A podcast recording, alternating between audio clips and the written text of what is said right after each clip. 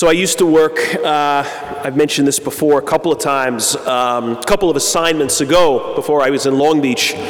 I was at St. Anthony's High School. I was the chaplain. I was there for six years, uh, about 20, 20 years ago, 22 years ago. And I was part, as chaplain, I was part of the, uh, like the campus ministry team, which consisted of uh, myself.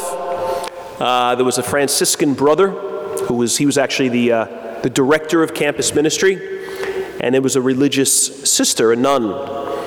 So the three of us were kind of responsible for the, the faith piece of the school. Every spring, we had this task, this job we had to do that none of us, none of us liked doing. We kind of dreaded it. We had to select new Eucharistic ministers from among the junior class. So basically, uh, juniors who were getting ready to become seniors at the end of their junior year, they would apply to become a Eucharistic minister. And we had to kind of go through this process of figuring out who was going to get it and who wasn't. And it was tough. It was a tough process, very practically, because there were always way more kids applying than we needed. So we had this pile of applications, and, you know, maybe 75 kids applied, and we only needed like 25. So, like, what do you do? You can't have 75 Eucharistic ministers. They'd never, they'd never serve. So it was very tough. Like, inevitably, some kids didn't get it. Like, good kids, sometimes great kids. Think about it. You're 16 or 17 and you're saying, I'd like to be a Eucharistic minister. I mean, how, how impressive is that? And inevitably, like I said, we'd have to sometimes tell a kid, yeah, we, sorry, we just didn't have a spot for you. And a couple of times over the years, we made mistakes. There were kids that we did select that we realized after the fact we shouldn't have. The kid was just looking to get something on his uh, resume for, you know, colleges, extracurriculars, that kind of stuff.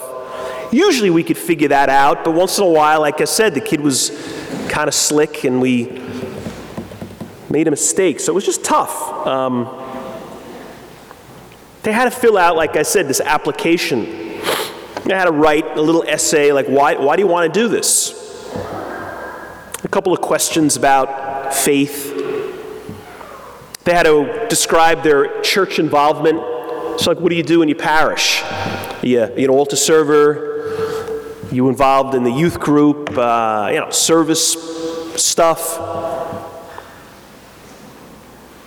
I mean, you would have thought we had like a hundred Mother Teresa's when we got. Like when we looked, when we got these applications, It was like, whoa, like just these kids that were like so involved, all this stuff. But it was an application. I mean, that's what you do with an application, right? You you put your best foot forward. It's like a job interview. It's like a resume.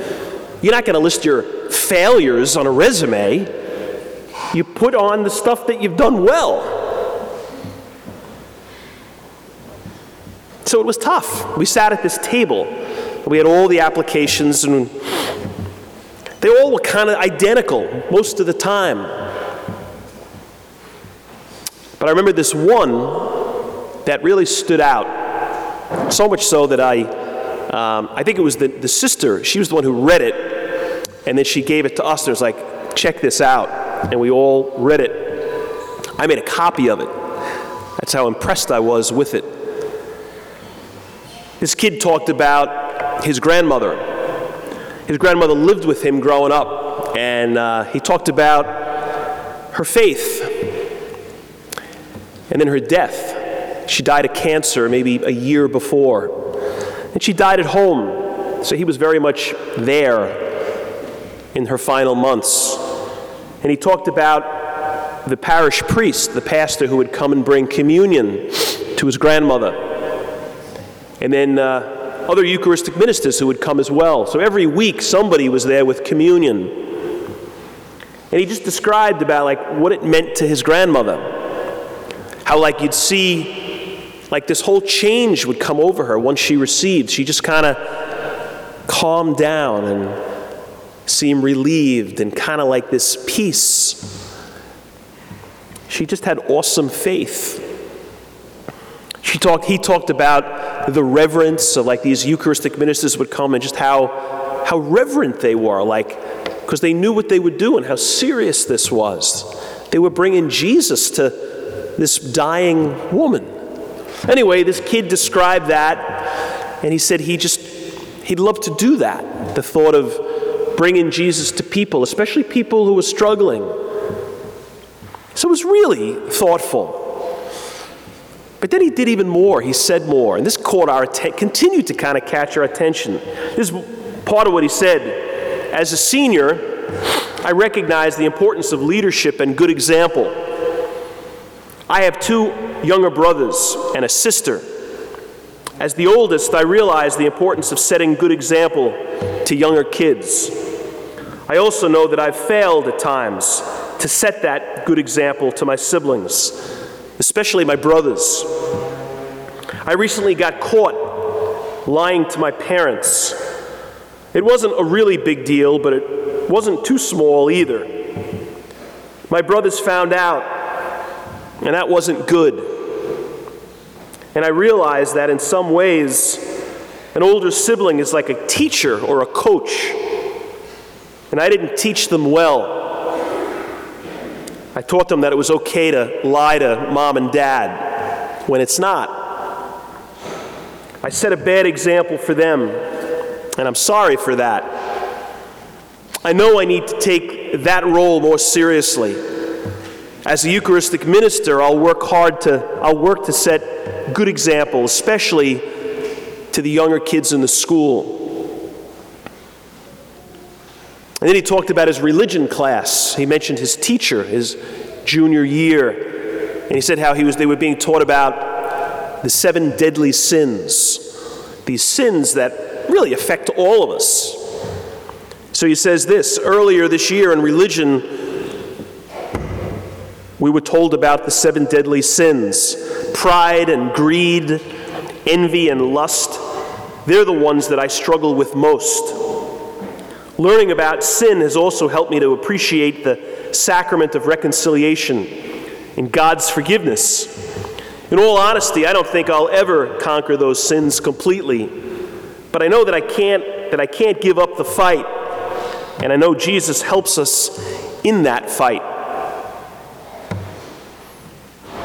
You know, on this desk, we had three piles. We had of applications the yes, the no and the maybe. Some kids totally were going to, no question, were going to get it. Some definitely not. And then a few, like, we had to see.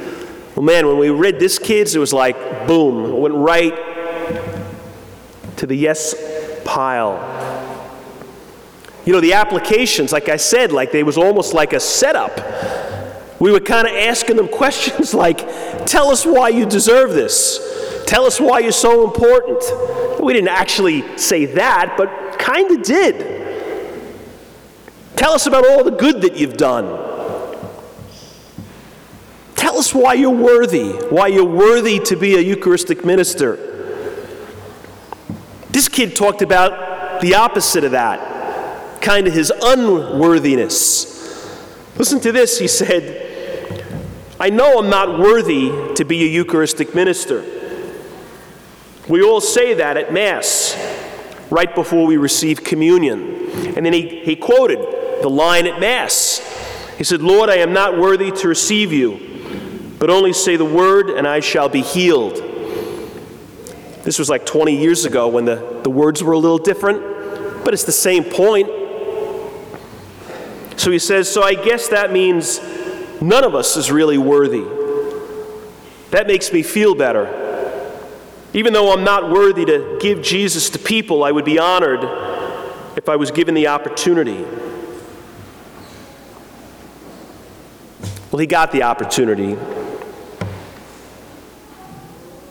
He just stood out. He's kind of stood out because of his willingness to express his unworthiness, like his honesty, his humility. It's this parable. It's like a completely another take on this same story. You got these two guys, and they both go into church. They both go into the temple. They're both praying. But they couldn't be more opposite. One of them is sort of this pompous jerk, this Pharisee, who's just so full of himself. His prayer is ridiculous. His prayer is like a resume. His prayer is like an application. God, look how awesome I am. Look at all the great stuff I do and, and, then, and the bad stuff that I don't do. I fast, I'm generous, I'm honest, I'm grateful, I mean, I'm, I'm, faithful. And then he points to this other guy, this tax collector, and he's like, yeah, look at that slob. I'm way better than he is. And then Jesus talks about the tax collector, the sinner. And then what he says, which is almost nothing, he goes, his prayer is, I'm sorry. Show me mercy. And he wins.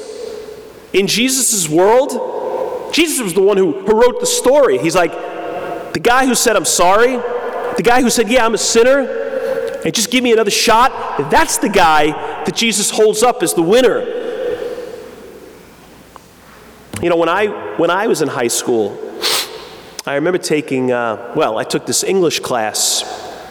I think it was my sophomore year. It was uh, American literature, which I think then was sophomore year. I, doesn't really matter, but I, uh, I remember this uh, short story that we all had to read. It was called uh, The Bear. It was written by William Faulkner. Full disclosure, I, I probably never really did read it. Um, I was kind of like the king of Cliff Notes. I had a disgraceful pile of Cliff Notes that would be these cheesy summaries, so you didn't have to really read it. I'd always hoped there was a movie version of the, the book out there so I could watch the movie instead of. That was just stupid. I shouldn't have done that. But I remember this short story, and even that, I don't know if I really read all of it, but I remember, I remember my teacher talking about it because he loved it. I remember his passion, really, for kind of literature in general. But this story I remember, and then, you know, I, I, I Googled it to kind of remember more of it. It's been so many years. It's called The Bear, and it's about this kid, this 10 year old kid in Mississippi, like in the 1860s or 1870s. The kid's name is Isaac, or Ike, they call him. It's kind of like a coming of age story. He's a. Uh, he's been invited for the first time to go on this hunting trip with all the men in the village. Before this, he was like a little kid and only the adults went, and he wasn't allowed to go. Now they're letting him go, so it's a big deal. They go hunting for deer and for quail. But it's not, out of, it's not about the deer and it's not about the quail, it's about this bear. This sort of legendary, mythical bear that lives in the woods. And it's not a myth, it's not a legend, it's true. This bear has uh, terrorized this village for years. A few people have seen it, they've even taken shots at it. It's been shot, but it's survived. Nobody's been able to get it. Periodically, it comes in and does damage to the village and to the people, and it goes back into the woods. So it's everybody wants to get a piece of this bear. His boy has heard about it since he was even younger than he is in the story. And he's kind of like, he's obsessed with it. He wants to see the bear, but he's also scared to death of the bear. So he goes out into the woods a couple of times hunting. And a couple of times he, uh, he gets close to it. He never sees it. But everything in the woods changes. The hunting dogs that are always barking and making noise, they shut up and they disappear. And the birds that are making noises in the trees, same thing, they shut up. And the, the forest becomes totally quiet. And the kid knows the bear is near. In fact, the kid can tell, the bear can see. He can't see the bear, but he, he can tell the bear is watching him. So he's terrified, but he kind of wants to still see it. This happens a couple of times. He sees footprints, and he knows it's this bear's footprints. And there's this other character in the story. This guy was sort of like a, like an Indian scout who knew everything about the woods and hunting. And he's his guide. He's like this wisdom figure. And he's teaching these lessons, these sort of life lessons, really. So, anyway, at one point, the kid is getting ready to go back into the woods, and the, the scout says to him, Leave your gun at home. Go into the woods without your gun. And he does. And now he's even more scared. Because, like, what's he going to do if he comes face to face with this bear? So he's walking deeper and deeper into the woods, and it's getting more and more quiet. And then he sees a footprint bear print. And this one is different from the previous ones. The other ones were very dry. The mud was dry, like the bear was there a long time ago. This one is, the ground is wet. So he knows this bear was just here a little while ago. So he's scared to death. And he knows the bear is must be watching him. So out of nowhere, oh, and the kid, so he left the gun at home, but he brought a compass and a stick with him, a stick to keep the snakes away. And he decides in this moment to drop the stick and to drop the compass. And he goes further into the woods. Now he's got nothing. He's got nothing to protect him. All the things that made him feel safe and secure, he ditched them. So now he's walking right closer to where the bear is. And in this one moment, the bear comes out. And it just stares at him and it walks back into the woods. But it was like the bear wasn't going to show himself until he got rid of all the junk, all the stuff that makes him feel safe and secure. I remember my teacher telling us about all these, like the symbols in the story. We just read it like it was a story. And he was like, no, yeah, it's a story, but it's, it's saying so much more. And he told us, like, the bear, it's not a bear, the bear represents God. Like, we all want to see God. We all want to get closer to God, but we're also kind of afraid to. If I get really close to God, then I'm probably going to have to change who I am. So we're kind of torn. But we're kind of, we're kind of drawn toward God, all of us. And we're the kid. We're all the kid. This kid Ike. And then the guy who was the, uh, like the Indian guide guy, that's Jesus, he said. He's the one who kind of shows us how to get to God the Father. What to do, what not to do, what to bring with you, what to ditch. I saw this bumper sticker not too long ago. I thought it was kind of cool. It said, Go to the place no one else is willing to go. Go to the place no one else is willing to go. Man, that's what the kid in the story did. The kid who wrote the application at St. Anthony's, he kind of did that too. All these applications were kind of the same. All the good stuff I've done, all my accomplishments. And that wasn't a bad thing. I mean, they were kind of more or less telling the truth. But then this kid was like, no, I'm, I'm not going to tell you all the good that I've done. In fact, I'm going to tell you about some of the stuff I'm ashamed of. Like I could be, I ought to be a better, a better older brother. And I shouldn't give in to temptation as much as sin as much as I, I do. The kid was so honest. He was so vulnerable. He was like, I'm not going to bring all this stuff to make me look good the gun and the stick and the compass. I'm just going to go in being myself and being true and being vulnerable and honest. It's the parable. It's the tax collector. He comes in and he's like, hey, I'm sorry. Just you got to give me another chance. And the other clown next to him is just, it's all resume stuff. It's all application. It's all look at me. I think we're all guilty of that. You know, I think sometimes too, like in, in you know, today with, you know, social media, we have the ability to tell tons of people lots of things about ourselves. We always kind of pump ourselves up, don't we? We always show the, the best pictures of ourselves.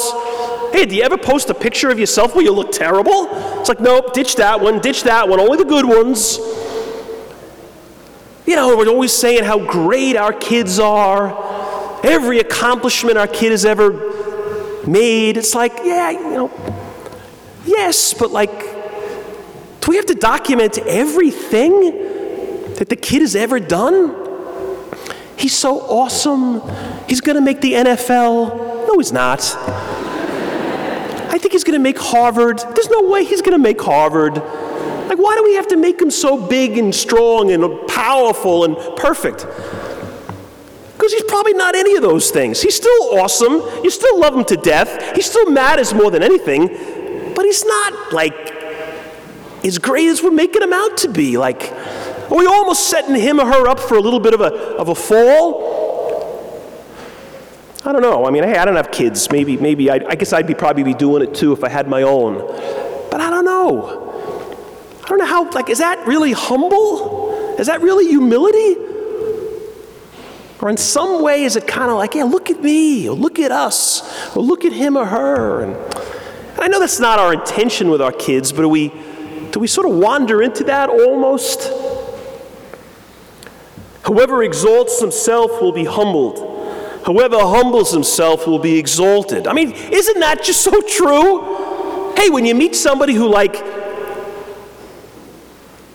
humbles himself or herself, like, they don't show off. In fact, they do the opposite. They're just crazy humble. You're like, oh my God, this, this is so cool the way he or she is. They don't feel this need to sort of promote themselves. They're just so true.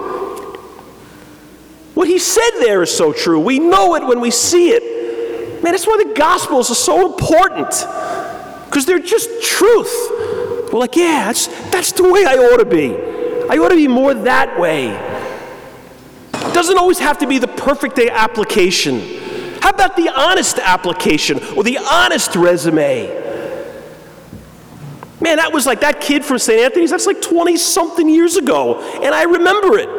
You know what I don't remember? All the other applications. But I remember that kid's.